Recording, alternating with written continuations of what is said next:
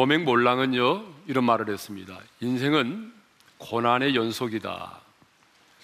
아, 염세주의 철학자 쇼펜하우어는요 인생은 고통이다라고 말했어요. 여러분 불교에서는 우리 인생을 고해라고 말하죠. 고통의 바다로 표현합니다. 자, 철학자들의 말을 빌리지 않아도 정교적인 용어를 인용하지 않아도 여러분 우리 인생은 고난의 연속입니다. 우리 인생은 고통의 연속이죠. 참 이상하게도 고난은 한 번 시작이 되면은 파도처럼 계속적으로 밀려옵니다. 한 번의 고난, 한순간의 고통으로 끝나는 사람은 없습니다. 다윗의 인생도 마찬가지예요.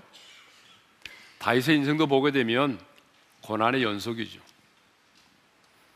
그래서 다윗이 쓴 시편 31편도 다윗이 계속되는 고통 속에서 지은 시입니다.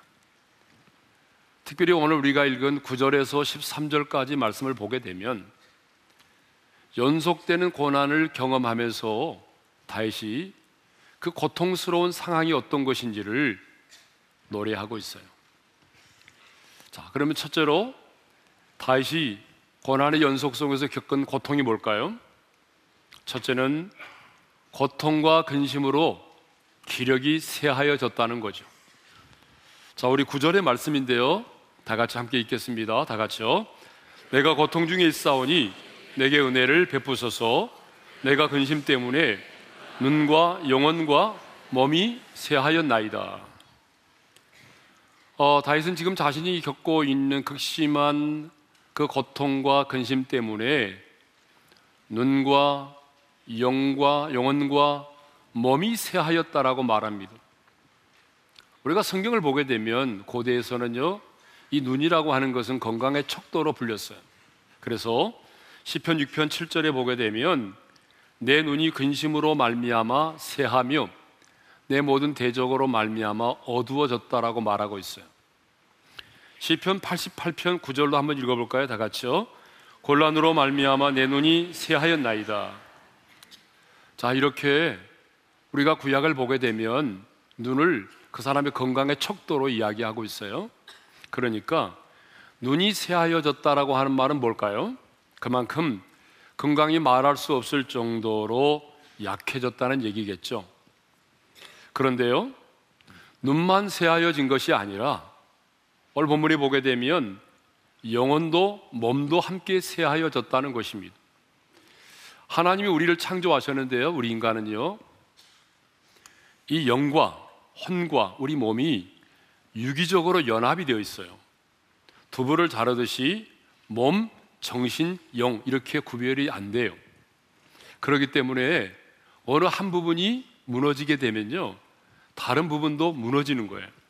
자, 예를 들어 볼까요?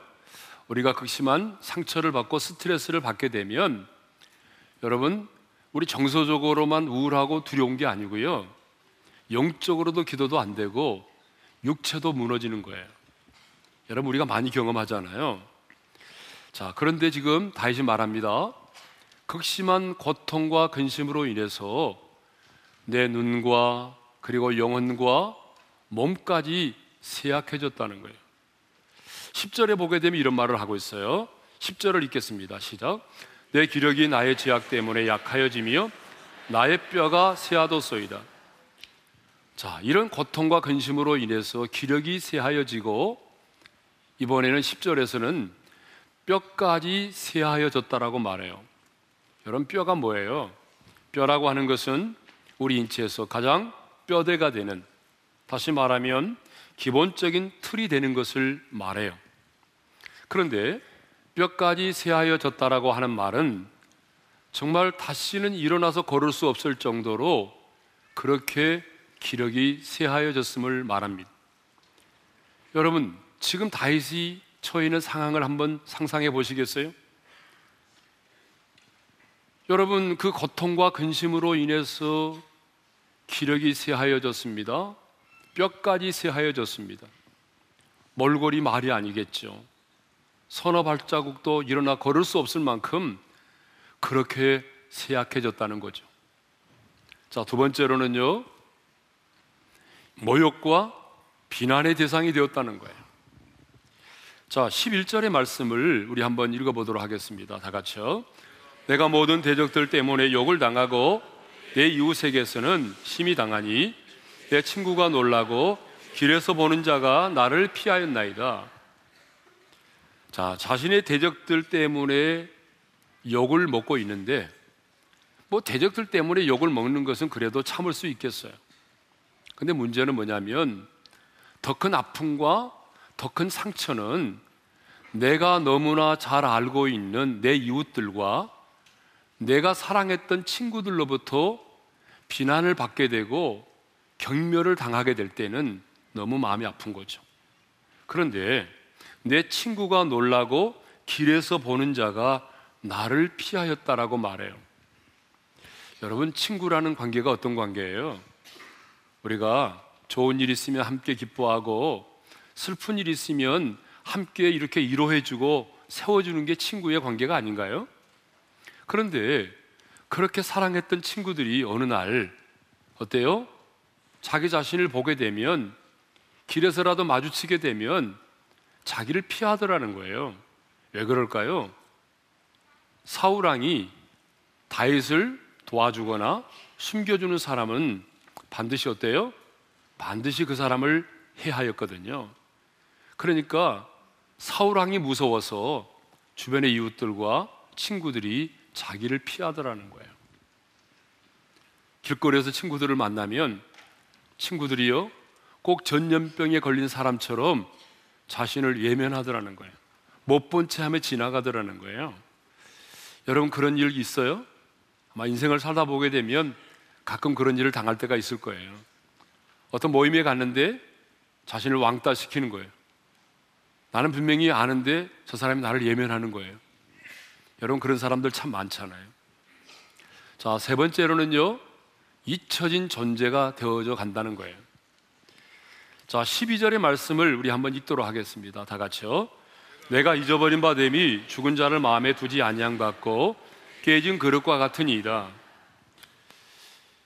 여러분, 내가 분명히 살아 있음에도 불구하고 사람들이 자신을 어떻게 대한다는 거예요? 죽은 자처럼 대한다는 거예요. 깨어진 그릇처럼 대하더라는 거예요. 여러분, 원래 다윗이 어떤 사람이에요? 다윗 굉장히 인기가 많았던 사람 아니에요?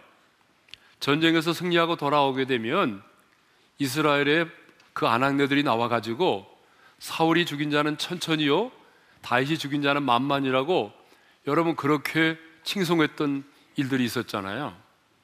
굉장히 인기가 좋았던 사람이에요. 많은 사람이 그를 따랐어요.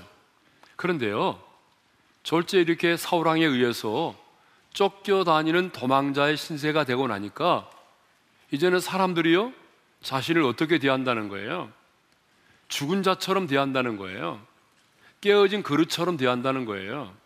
여러분, 그릇은요, 아무리 예뻐도 깨어진 그릇은 뭐예요?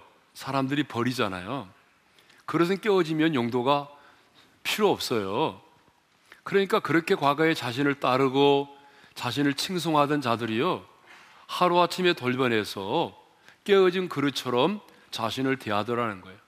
자기 자신이 이제는 사람들에게 살아있지만 죽은 자처럼 잊혀져 가는 존재가 된다는 거예요. 여러분, 잊혀지는 것만큼 두려움이 없습니다. 아, 우리의 인생의 가장 큰 고통 중에 하나가 뭐냐 그러면요. 잊혀지는 거예요. 자신의 존재가 잊혀져 갈 때에 그것처럼 큰 고통은 없다고 합니다. 존 엘드리지라고 하는 사람은 이런 말을 했어요. 여자는 버림받는 것을 가장 두려워하고 남자는 실패하는 것을 가장 두려워한다. 그런데요, 남자, 여자 공이 두려워하는 게 있어요. 그게 뭔지 아세요? 잊혀지는 거예요. 아, 우리 교대 연예인들이 많이 있는데, 여러분 연예인들이요, 인기를 누릴 때는 되게 좋아하잖아요. 그렇지만 연예인들 안에는 어때요? 많은 두려움이 있어요. 그 연예인들 안에 가장 큰 두려움이 뭔지 아세요? 사람들에게 잊혀질까 하는 그런 두려움이에요. 지금은 사람들이 나를 알아봐 주지만 사람들이 나를 잊어버리면 어떻게 하지? 인기가 계속 가지 못하고 내가 잊혀진 존재가 되면 어떻게 하나? 이 이처님에 대한 두려움이 있어요. 자, 네 번째로는요, 사방의 두려움이에요. 13절 상반절의 말씀을 우리 다 같이 읽겠습니다. 시작. 내가 무리의 비방을 들었으므로 사방이 두려움으로 감싸여 나이다. 아, 지금 다윗은 자신의 사방이 두려움으로 감싸여 있다라고 말하고 있어요. 왜 자신의 사방이 두려움으로 감싸여 있다고 말하죠? 자, 13절을 한번 다시 한번 읽어볼까요? 시작. 내가 무리의 비방을 들었으므로 사방이 두려움으로 감싸였나이다. 그들이 나를 치려고 함께 의논할 때에 내 생명을 빼앗기로 깨하였나이다. 여러분, 왜 다윗이 자신의 인생이 사방으로 두려움, 사방이 두려움으로 감싸였다고 말하는지 아세요? 많은 무리들의 비방을 들었어요. 비방을 듣는 것으로 끝나는 것이 아니라 자신을 죽이겠다고 자신의 생명을 해하려는 사람들이 모여서 의논하는 것을 보았어요. 어떻게 하면 다윗을 죽일까? 이렇게 사람들이 모여서 의논하는 것을 보았어요. 그래서 다윗이 말합니다. 나의 인생의 사방이 두려움으로 감싸여 있다. 여러분 여기서 사방이 뭘까요? 자, 우리가 사방은 동서남북을 말하잖아요. 그러니까 내가 처해 있는 인생의 모든 상황을 말하는 거예요. 두려움은요, 죽음과 같은 극심한 공포를 말하는 거예요. 그러니까 지금 자기 자신이 처해 있는 모든 상황이 극심한 공포를 느낄 만큼 온갖 두려움으로 가득 차 있다는 거예요. 자, 여러분, 오늘 우리 중에도 내생은 하지 않지만 아마 자신의 인생이 사방으로 사방이 두려움으로 감싸 있는 분들이 많이 계실 거예요. 암이라는 진단을 받고 아, 과연 나는 정말 암과 싸워 승리할 수 있을까? 아, 나는 정말 이 항암제 주사를 맞고 방사선 치료를 받을 때 감당해낼 수 있을까? 아니, 재발되지는 않을까? 여러분, 이런 두려움이 있어요. 새롭게 창업을 시작하시는 분들, 또 비즈니스를, 비즈니스를 하시는 분들에게도 사방의 두려움이 있어요. 과연 나는 부도나지 않을까? 나와 함께하는 직원들이 과연 성실하게 대해줄까? 직원들이 사고 치면 안 되는데 뭐 여러 가지 두려움이 있죠. 여러분 결혼 생활을 시작하시는 분들에게도 사방에 두려움이 있어요. 그런데 오늘 본문에 보게 되면 다시 말합니다. 내 인생의 사방이 두려움으로 감싸여 있다는 것입니다. 내가 처해 있는 모든 상황이 지금 두려움 가운데 쌓여 있다는 것입니다. 그런데요, 다시 놀라운 고백을 합니다. 그 놀라운 고백이 뭔지 아세요? 여호와여 그러하여도입니다. 여호와여 그러하여도 예? 14절 상반절에 보니까 여호와여 그러하여도 여러분 여기서 그러하여도가 뭘까요? 그럴지라도 그 말이에요. 내가 비록 고통과 근심으로 기력이 쇠하여져 있을지라도 비록 내가 대적들로부터 비방을 당하고 나를 너무나 잘 아는 내 이웃과 내 친구들이 나를 예면하고 나를 경멸의 대상으로 여길지라도 아니 내가 엄연히 살아있지만 죽은 자처럼 깨어진 그릇처럼 사람들이 나를 여긴다 할지라도 나의 존재가 잊혀진 존재가 되어져 간다 할지라도 나를 비방하고 나를 죽이려고 하는 사람들에 의해서 내 인생의 사방이 두려움으로 감싸여 있다고 할지라도 여호와여 그러하여도 여호와여 그러하여도 여러분 이것이 다윗이 가졌던 신앙입니다. 그런데 우리가 성경에 보게 되면 다니엘의 세 친구들에게도 이런 믿음이 있었잖아요. 자, 다니엘의 세 친구들이 금신상에게 절하지 않는 나는 이유 때문에 우상에게 절하지 않는 이유 때문에 평소보다 7배나 뜨거운 풀무불 가운데 던짐을 당하게 되었습니다. 그때 바벨론의 느부갓네 사랑은 이제라도 다시 한 번 기회를 줄 테니까 내가 만든 금신상에게 엎드려 절을 하라고 요구했습니다. 그때 여러분 다니엘의 세 친구가 이렇게 말하죠. 너무나 우리가 잘 아는 말씀이에요. 다니엘 3장 18절의 말씀을 우리 한번 읽도록 하겠습니다. 다 같이요. 그렇게 하지 아니하실지라도 왕이요 우리가 왕의 신들을 섬기지도 아니하고 왕이 세우신 금신상에게 절하지도 아니할 줄을 아옵소서. 그렇게 하지 아니하실지라도 우리는 왕의 신들을 섬기지도 아니할 것이고 왕이 만든 그 금신상에게 절을 하지도 않겠다라고 하는 거죠. 여러분, 오늘 저와 여러분에도 이 신앙이 필요합니다. 이 세상의 사람들이요, 하나님의 존재를 부정하고 하나님이 어디 있어? 이렇게 과학 문명이 발달한 시대에 하나님이 어디 계시냐고 또 많은 사람들이 주님의 몸된 교회를 비난하고 손가락질 할지라도 여호와여 그러하여도 아니 많은 사람들이 11조는 율법이라고 부정하고 또 시대적 분위기가 이제는 동성애를 미워하고 옹호하고 조장하고 동성애를 죄라고 말하게 되면 비난을 받고 왕따를 내가 당한다 할지라도 여호와여 그러하여도 여러분이 다윗이 가졌던 이 신앙 우리 모두가 가질 수 있기를 원합니다. 다윗은 고백합니다. 여호와여 그러하여도 나는 여호와여 그러하여도 나는 주님만을 의지하겠습니다. 여호와여 그러하여도 주는 나의 하나님이십니다. 이런 고백을 드리고 있어요. 14절의 말씀을 읽겠습니다. 다 같이요. 여호와여 그러하여도 나는 주께 의지하고 말하기를 주는 내 하나님이시라 하였나이다. 여러분 14절이 중요해요. 다시 한번 읽어 보겠습니다. 시작. 여호와여 그러하여도 나는 주께 의지하고 말하기를 주는 내 하나님이시라 하였나이다. 내가 아무리 고통과 근심을 인하여 나의 기력이 쇠하여 졌을지라도 내가 대적들로부터 욕을 당하고 가까운 이웃과 친구들로부터 경멸의 대상이 되어 간다고 할지라도 아니 사람들이 나를 깨어진 존재 깨어진 그릇처럼 여기며 나의 존재가 사람들에게 잊혀져 간다고 할지라도 나의 인생이 사방의 두려움으로 감싸여 있다고 할지라도 여호와여 주는 나의 하나님이십니다. 여호와여 그러할지라도 저는 주님만을 의지하겠습니다. 이것이 다윗이 가졌던 놀라운 신앙입니다. 그런데 여러분, 만일 여러분이 이런 상황이라고 한다면 여러분은 어떻게 하시겠어요? 고통과 근심으로 날밤을 새우고 잠을 이루지 못하고 그것 때문에 여러분이 기력이 쇠하여지고 여러분 친한 친구들도 언제부턴가 여러분을 예면하기 시작하고요. 시간이 흐를수록 내가 깨어진 그릇처럼 잊혀진 존재가 되어져 가고 내 주변에 나를 모함하고 죽이려는 사람들이 생겨나서 나의 인생의 사방이 두려움으로 감싸여 있다면 여러분은 어떻게 하시겠어요? 많은 사람들이 이쯤 되면요. 자신을 저주하며 자신의 인생을 포기해 버립니다. 세상을 원망하면서 하나밖에 없는 자신의 생명의 줄을 놓아버립니다.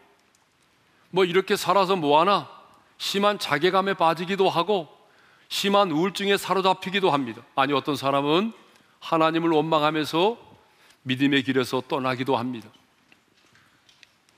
그러나 여러분 다윗은 흔들리지 않았습니다. 다윗의 신앙은 분명했습니다.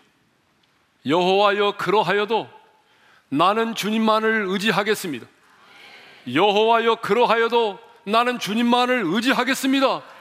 여호와여 그러하여도 주는 내 하나님이십니다. 이런 고백을 드리겠다는 거예요. 여러분 왜 다윗은 이런 고통과 이런 경멸과 이런 슬픔과 이런 잊혀짐과 이런 두려움 속에서도 내가 주님만을 의지하겠습니다. 주는 내 하나님이십니다라는 고백을 드렸을까요? 여러분 그 이유를 아셔야 돼요. 그 이유는 주는 나의 하나님이시기 때문입니다. 다윗에게 있어서 하나님은요 언제나 나의 하나님이셨어요. 다윗의 하나님은 다른 사람의 하나님이 아니라 언제나 나의 하나님이셨어요. 그래서 다윗은 끊임없이 하나님을 말씀할 때마다 하나님을 이야기할 때마다 하나님을 노래할 때마다 주는 내 하나님이시라고 고백했어요. 시편 118편 28절도 읽겠습니다. 다 같이요. 주는 나의 하나님이시라. 시편 63편 1절도 읽습니다. 시작. 하나님이여 주는 나의 하나님이시라. 여러분 끊임없이 다윗은 하나님을 언급할 때마다 우리 하나님이라고 말하지 않았어요. 나의 하나님이라고 말했어요. 나의 목자, 나의 방패, 나의 산성, 나의 피할 바위. 여러분 다윗이 말했던 하나님은 언제나 나의 하나님이셨어요. 그러면 왜 다윗은 줄기차게 하나님을 언급할 때마다 우리 하나님이라고 말하지 아니하고 나의 하나님이라고 그렇게 표현했을까요? 그것은 자신이 만나고 경험한 하나님이시기 때문에 그래요. 누군가에 의해서 학습되어지고 누군가에 의해서 가르쳐진 하나님이 아니라 자신이 만나고 경험한 하나님이시기 때문에 그래요. 다윗은 어린 시절 베들레헴의 목동으로 지냈습니다. 양떼를 지켰어요. 여러분 목동으로 양떼를 지키면서 여러분 그는요 하나님이 어떤 하나님이신지를 알았어요. 골리앗을 물리치면서 하나님은 전쟁에 능하신 용사임을 알았어요. 수많은 전쟁에서 승리하면서 하나님이 강한 용사이심을 알았어요. 17년 동안 사울왕에 의해서 쫓겨다니면서 그럴 때마다 하나님이 자신을 보호해 주시기는 그 하나님을 보면서 하나님은 나의 피할 바이시요 나의 산성이시요 나의 요새심을 깨달은 거예요. 자신이 만나고 경험한 하나님이시기 때문에 다윗은 언제나 말합니다. 하나님은 나의 하나님이시다. 그렇습니다, 여러분. 성경에 기록된 하나님은 여러분 성경에 기록된 그 하나님은 다니엘의 하나님, 다윗의 하나님, 바울의 하나님, 모세의 하나님이 아니에요. 그들만의 하나님이라면 왜 성경에 기록되어 있겠습니까? 오늘 이 시대를 살아가는 저와 여러분들이 내 삶의 현장에서, 기도의 현장에서 내가 만나고 내가 경험해야 될 나의 하나님이시기 때문에 여러분 그 하나님이 성경에 기록되어 있는 것입니다. 그러므로 여러분, 우리가 그리스도의 몸으로서 공동체로서 하나님에 대한 신앙을 고백할 때는 하나님은 나의 하나님이 아니라 우리들의 하나님이십니다. 그러나 여러분, 인격적인 관계에서 볼 때에 하나님은 언제나 나의 하나님이셔야 하는 것입니다. 그래서 우리 예수님도 기도를 가르쳐 주실 때는 너희는 이렇게 기도하라 하늘에 계신 우리 아버지여 라고 가르쳐 주셨어요. 그렇지만 우리 주님이 십자가에 달려 죽으실 때는 엘리 엘리 나마 사박다니 나의 하나님 나의 하나님 어찌하여 나를 버리시나이까 인격적 관계 속에서는 나의 하나님이라고 말씀하셨어요. 저는 우리 어린의 지체들이 여호와여 그러하여도의 신앙을 갖기를 원합니다. 사람들이 나를 인정해 주지 않고 때로는 사람들이 나를 무시하고 또 내 가까운 데 있는 사람들이 나를 바라보면서 예수쟁이라고 나를 핍박한다고 할지라도 여호와여 그러하여도 나는 주님만을 의지하겠습니다. 여호와여 그러하여도 주는 나의 하나님이십니다. 여러분 이렇게 고백할 수 있기를 바랍니다. 내가 사업에 실패하여 경제적인 어려움 가운데 있을지라도 아니 내가 어렵게 임신이 되어서 기뻐하다가 유산이 되었다고 할지라도 내가 사방으로 위기싸임을 당하여 있다고 할지라도 여전히 건강이 좋아지지 아니하고 직장의 문제, 자녀의 결혼의 문제가 해결되지 않을지라도 내가 원하는 대로 기도의 기도가 응답되지 않았을지라도 여호와여 그러하여도 나는 주님을 의지하겠습니다. 여호와여 그러하여도 주는 나의 하나님이십니다. 주변에 많은 사람들이 하나님은 살아계시지 않는다고 말하고 교회를 비난하고 조랑하며 주님의 몸된 교회를 떠나갈지라도 나는 변함없이 여호와여 그러하여도 나는 변함없이 주님을 의지하겠습니다. 여호와여 그러하여도 주님은 나의 하나님이십니다. 여러분 이렇게 고백할 수 있는 하나님의 사람들이 되시기를 주님의 이름으로 축원합니다. 그렇다면 다윗은 왜 이런 고통, 왜 이런 경멸, 왜 이런 슬픔, 이런 잊혀짐과 두려움 속에서도 나는 주님만 의지하겠습니다. 주는 나의 하나님이십니다라는 신앙의 고백을 드렸을까요? 여러분, 이건 너무 중요합니다. 그 이유가 있어요. 그것은 나의 앞날이 주의 손에 있사오니 다시 한번 읽겠습니다 시작 나의 앞날이 주의 손에 있사오니 다시 한번 읽습니다 시작 나의 앞날이 주의 손에 있사오니 여러분 이런 절망과 이런 경멸과 이런 두려움과 이런 슬픔 속에서도 내가 주님을 의지하겠습니다. 주는 나의 하나님이십니다라고 고백할 수 있었던 이유가 뭐냐 그러면 나의 앞날이 주의 손에 있음을 믿었기 때문입니다. 다윗은요 자신의 앞날이 원수들의 손에 있음을 믿지 않았어요. 자신의 인생의 앞날이 자신을 비방하고 자신을 대적하는 원수들의 손에 있음을 믿지 않았습니다. 자신의 인생의 앞날이 여호와 하나님의 손에 있음을 믿었습니다.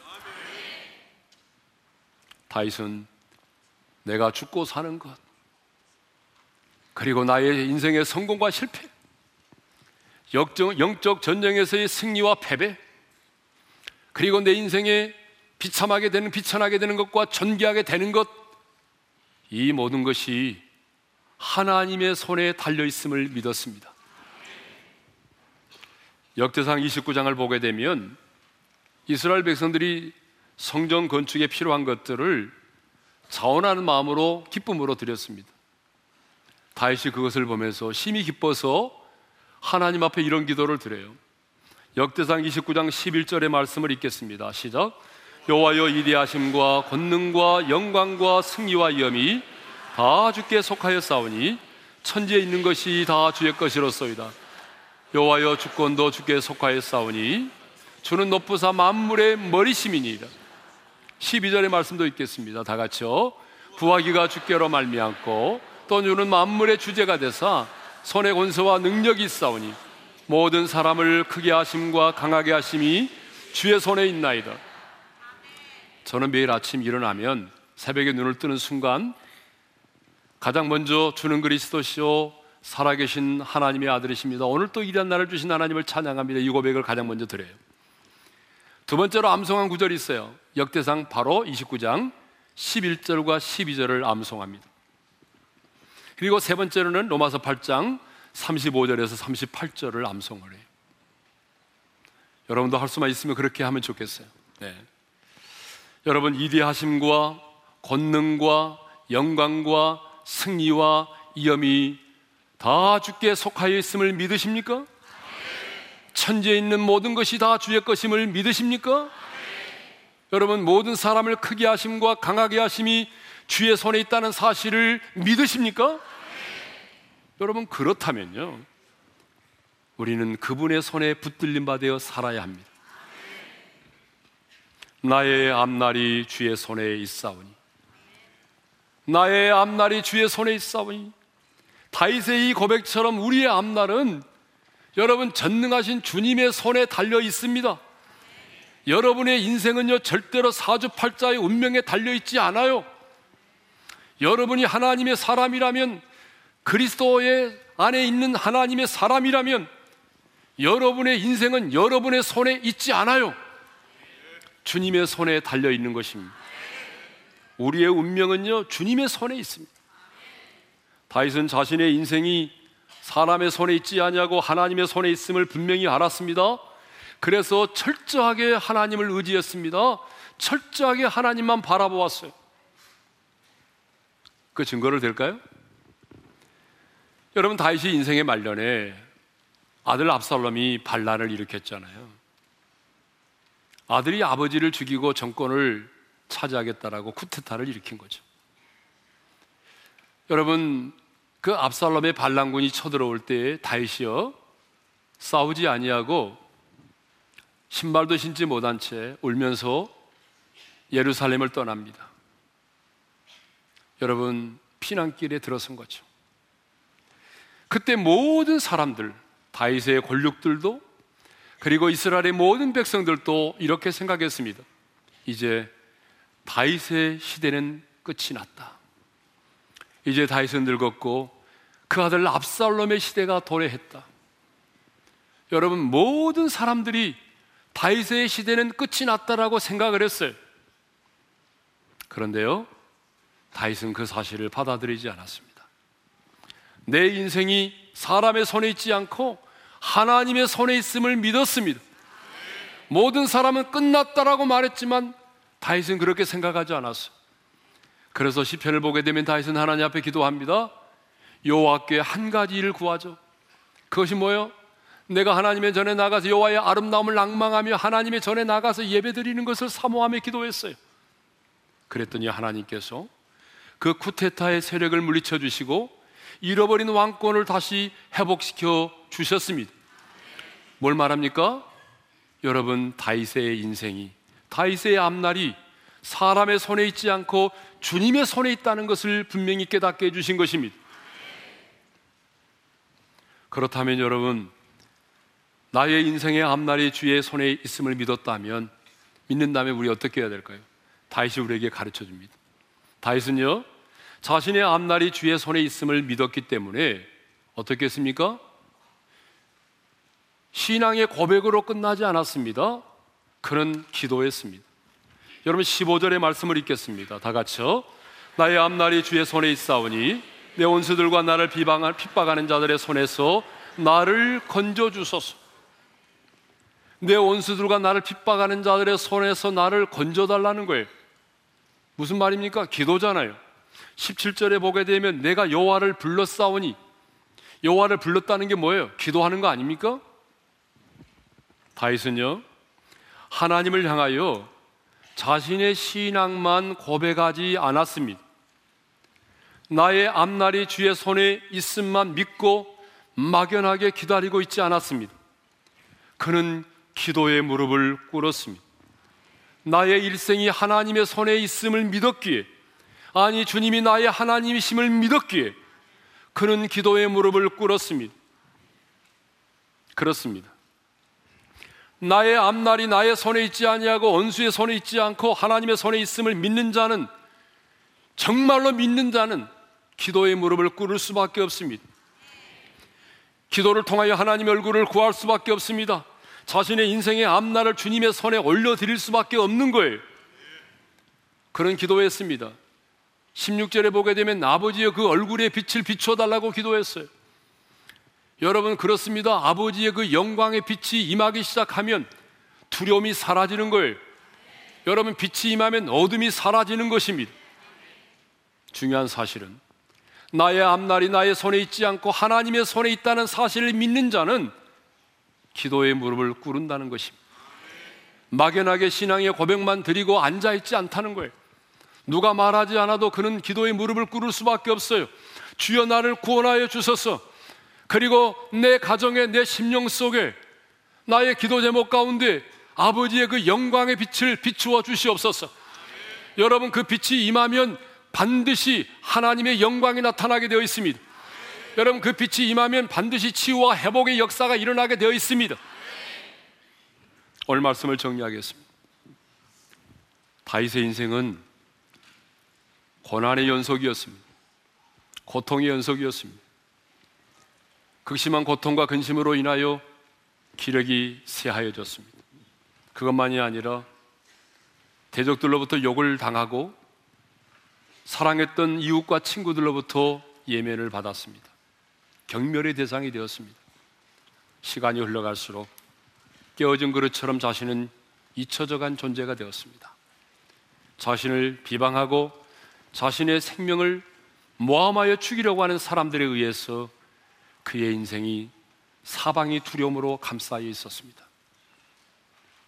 이런 상황 가운데 이런 경멸, 이런 슬픔, 이런 두려움, 이런 잊혀짐 그 상황 속에서 다시 놀라운 신앙을 고백했습니다.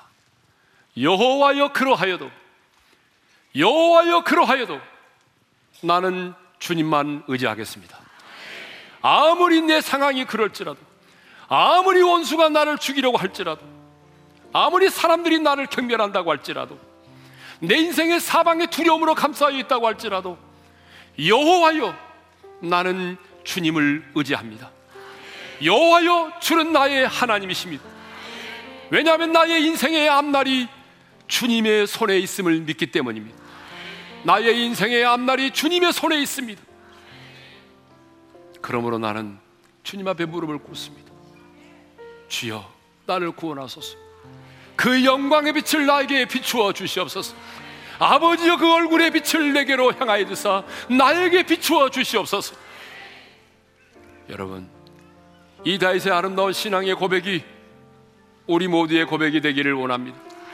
이 고백이 고백으로 끝나는 것이 아니라 여러분 무릎의 현장, 기도의 현장으로 이어져서 하나님의 그 영광의 빛이 여러분의 가정과 삶에 임하시기를 주님의 이름으로 축원합니다. 자, 오늘 말씀을 마음에 새기면서 우리 잘하는 찬양이죠. 그리 아니하실지라도 찬양하며 나가겠습니다. 그리 아니하실지라도 감사해요. 주님 뜻을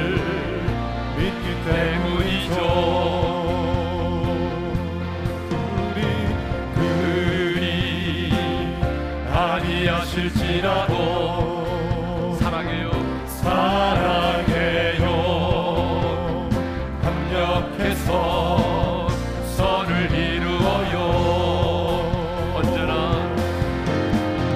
언제나 나를 향한 신실한 사랑 우리를 향한 그 크신 사랑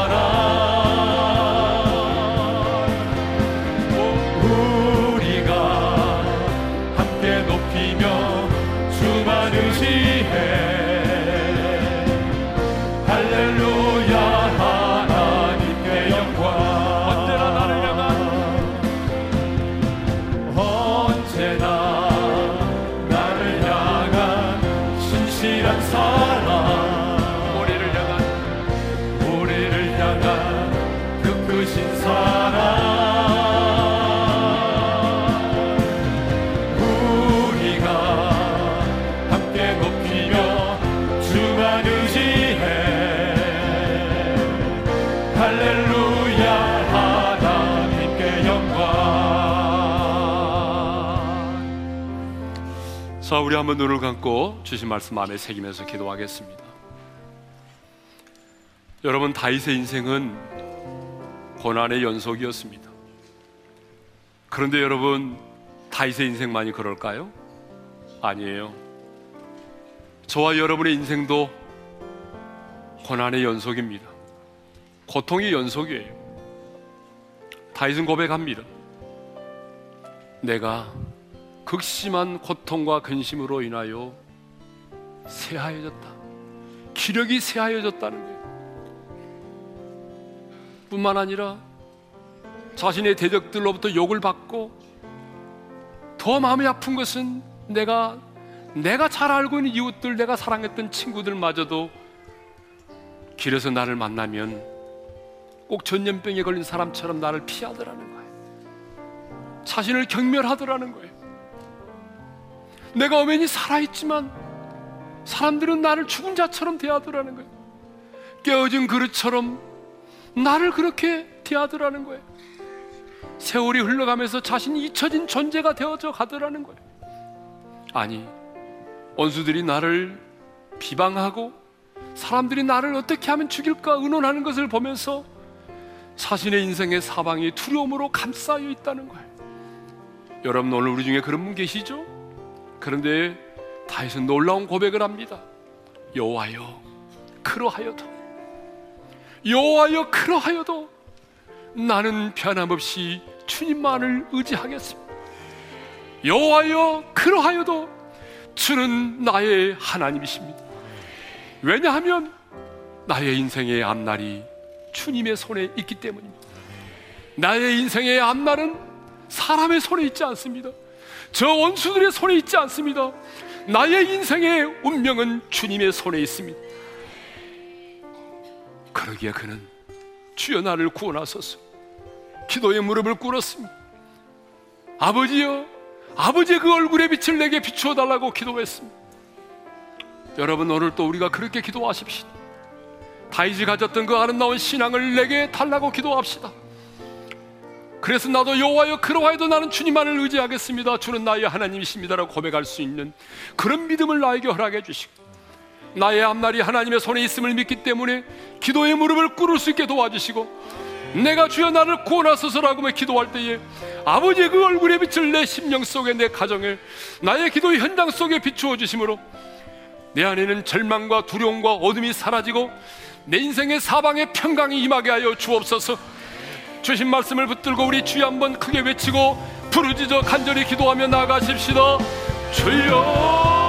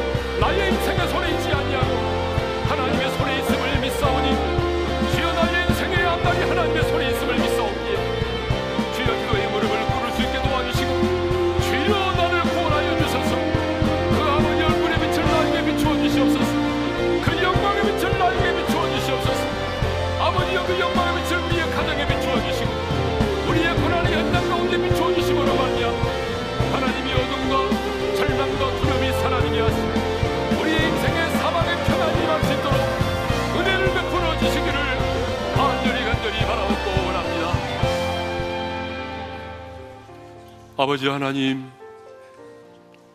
다윗의 인생처럼 우리의 인생도 고난의 연속입니다. 우리들 가운데도 다윗처럼 극심한 고통과 근심으로 인할 잠을 이루지 못하고 그래서 기력이 쇠하여진 자들도 있습니다. 아니, 사랑했던 사람들로부터 비난을 받고 경멸의 대상이 된 사람도 있습니다. 아니, 내가 살아있지만 깨어진 그릇처럼 잊혀져 가는 존재가 될 수도 있습니다, 주님. 아니, 우리의 인생의 사방이 두려움으로 감싸 있는 분도 있습니다. 그럴지라도 주님, 다윗이 가졌던 놀라운 신앙의 고백을 우리가 드릴 수 있기를 원합니다. 여호와여 그러하여도 나는 주님만을 의지하겠습니다. 여호와여 그러하여도 나는 사람을 의지하지 아니하고 주님만 의지하겠습니다. 주는 나의 하나님이십니다. 나의 인생의 앞날이 주님의 손에 있음을 믿습니다. 주여 나를 구원하소서. 주여 나를 구원하소서. 그 아버지 얼굴의 빛을 내게 비추어 주시옵소서. 내 심령에 비추어 주시고 내 가정에 그 얼굴의 빛을 비추어 주시고 우리의 고난의 현장 가운데 그 얼굴의 빛을 비추어 주심으로 우리 안의 고난과 근심과 염려와 두려움과 절망이 사라지게 도와주시고 사방의 평강이 임하게 도와주시옵소서. 놀라운 치유와 회복의 역사가 일어나게 도와주시옵소서. 이제는 우리 주 예수 그리스도의 은혜와 하나님 아버지 영원한 그 사랑하심과 성령님의 감동, 감화, 교통하심이 여호와여 그로하여도 나는 주님만을 의지하겠습니다. 여호와여 그러하여도 나는 주님만이 내 하나님이심을 믿습니다. 이런 신앙의 고백과 함께 나의 인생의 앞날이 주의 손에 있음을 믿기에 무릎으로 승부하여 여호와의 그 영광의 빛이 우리의 가정 가운데 내 심령 속에 임하기를 간절히 소망하는 모든 지체들 위해 이제로부터 영원토로 함께 하시기를 축원하옵나이다. 아멘.